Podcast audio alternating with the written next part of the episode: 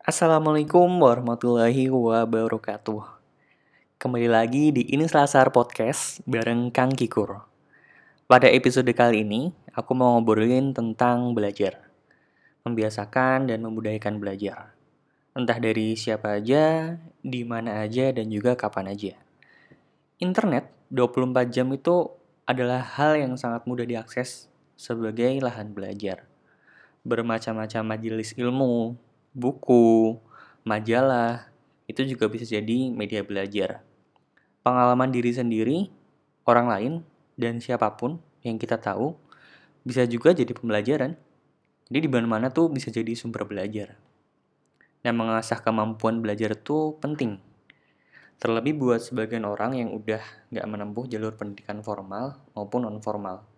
Baik itu karena pilihan atau keadaan. Otak hati, dan raga perlu mendapat update secara kontinu. Berikut ini aku mau jelasin beberapa tips buat membantu kita update wawasan serta keahlian. Membantu kita buat belajar bisa tentang hal-hal duniawi, juga bisa tentang hal-hal yang bisa dipakai bekal akhirat nanti. Yang pertama, tentukan hal apa aja yang ingin dikuasai. Misalnya nih, ada seorang mahasiswa semester akhir yang udah selesai skripsinya. Ia nanti setelah lulus rencana pengen buka usaha. Nah, sebelumnya secara ideal itu mahasiswa harus belajar dulu tentang apa yang dibutuhkan buat memulai sebuah usaha. Seperti jenis usaha apa yang akan dia buka nanti. Lalu kayak bagaimana cara pemasarannya, siapa target jualannya, dan banyak lagi. Tapi semua itu nggak harus dipelajari langsung, tapi ya bertahap dan juga berproses. Yang kedua, pilih sosok yang bisa diteladani. Masih tentang cerita mahasiswa sebelumnya, ia kepikiran buat bikin jasa desain grafis. Mengingat kesukaannya tuh pada menggambar dan juga komputer. Dan juga dia juga senang komunikasi sama orang-orang baru. Setelah itu, ia bisa milih siapa aja sosok yang bisa dicontoh baik yang udah berhasil dalam usaha jasa desain maupun yang masih berproses maupun belum berhasil. Belajar dari yang udah berhasil membantu kita buat mengerti apa-apa aja yang diperlukan buat mencapai keberhasilan itu. Sedangkan belajar dari yang belum berhasil dapat membuat kita memahami tentang hal-hal apa aja yang sebaiknya dihindari agar nggak ikut terperosok jatuh. Si mahasiswa itu mencari-cari sosok yang menginspirasi dalam dunia desain. Beberapa nama seperti ada di luar ada Justas Galaburda, seorang icon designer. Lalu kalau di lokal di Indonesia dari Jogja ada Ini Pagi Studio, studio desain grafis di Jogja. Itu beberapa nama yang dia pengen jadi rujukan. Dan selagi dia mencari sosok-sosok yang akan jadi rujukannya, dia juga sambil menuliskannya juga. Yang ketiga, kumpulkan bahan belajar. Kemudian si mahasiswa tadi tuh ngumpulin bahan-bahan buat belajar, seperti buku-buku bacaan, artikel-artikel di website bermutu, video bermanfaat di YouTube maupun platform lainnya, sampai kunjungan atau wawancara dengan narasumber tertentu. Jadi buku-buku tuh bisa dilakuin di perpustakaan.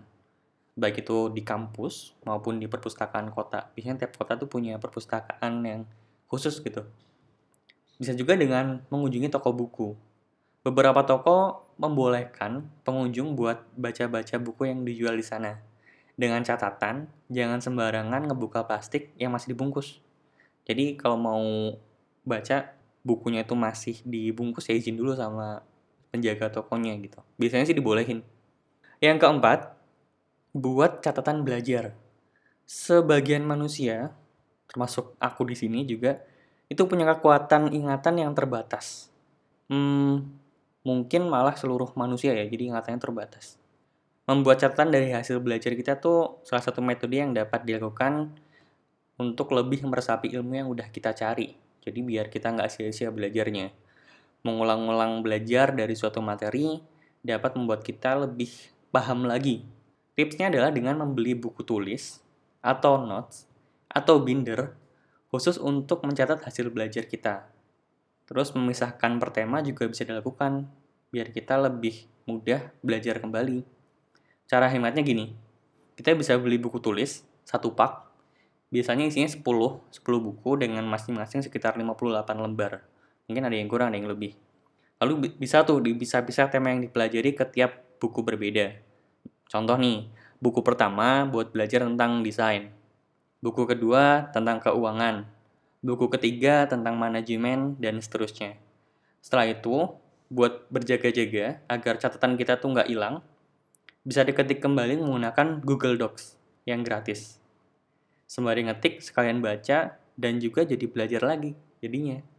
Emang repot ya sepertinya, tapi yang namanya berjuang buat belajar.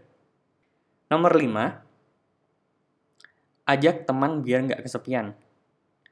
Karena kadang tuh berjuang sendirian, tantangannya lebih besar. Seringkali tantangan utama itu rasa malas Nah, cari teman tuh bisa membantu kita buat ngatur ritme semangat gitu. Teman yang satu frekuensi bisa kita cari lewat komunitas. Instagram dan Google adalah salah satu salah dua ya, bukan salah satu. Adalah salah dua tools yang dapat membantu kita buat cari ada apa aja sih komunitas yang paling dekat di tempat kita, di daerah kita. Yang keenam, asah hati agar lebih peka dengan keadaan. Karena setiap keadaan bisa digunakan juga untuk belajar. Hati yang peka dapat membuat kita lebih mudah mendapat banyak ilmu dari sekitar.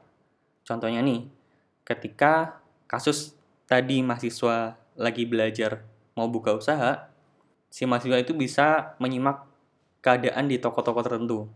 Bisa memperhatikan gimana sih cara si penjual melayani pembeli, gimana sih cara komunikasinya, sikapnya, dan masih banyak lagi. Lengkapi poin-poin tadi, 6 poin tadi dengan doa ketika memulai, berproses, dan juga mengakhiri proses belajar. Teruslah ingat, kalau manusia itu sebenarnya bukan apa-apa. Setiap hasil yang kita dapat itu bukan karena kerja keras atau keberuntungan. Selalu semuanya karena kuasa Allah Subhanahu wa taala. Aku ulangi lagi 6 poin yang tadi disebutkan. Beberapa tips buat belajar, yaitu yang pertama, Tentukan hal apa aja yang ingin dikuasai. Yang kedua, pilih sosok yang bisa diteladani. Yang ketiga, kumpulkan bahan belajar. Keempat, buat catatan belajar. Kelima, ajak teman biar nggak kesepian. Yang keenam, asah hati agar lebih peka dengan keadaan. Selamat belajar dan berkarya. Terus belajar, terus melebar. Semakin lebar pengetahuannya, Semakin lebar kesabarannya, makin lebar juga manfaatnya. Terus ikutin ini Selasar Podcast di berbagai platform favorit kamu. Jangan lupa share ke teman-teman lainnya. Kamu juga bisa kirim saran lewat DM di Instagram at iniselasar atau via email ke iniselasar at. Terima kasih banyak udah dengerin ini Selasar Podcast dan sampai jumpa di episode selanjutnya. Wassalamualaikum warahmatullahi wabarakatuh.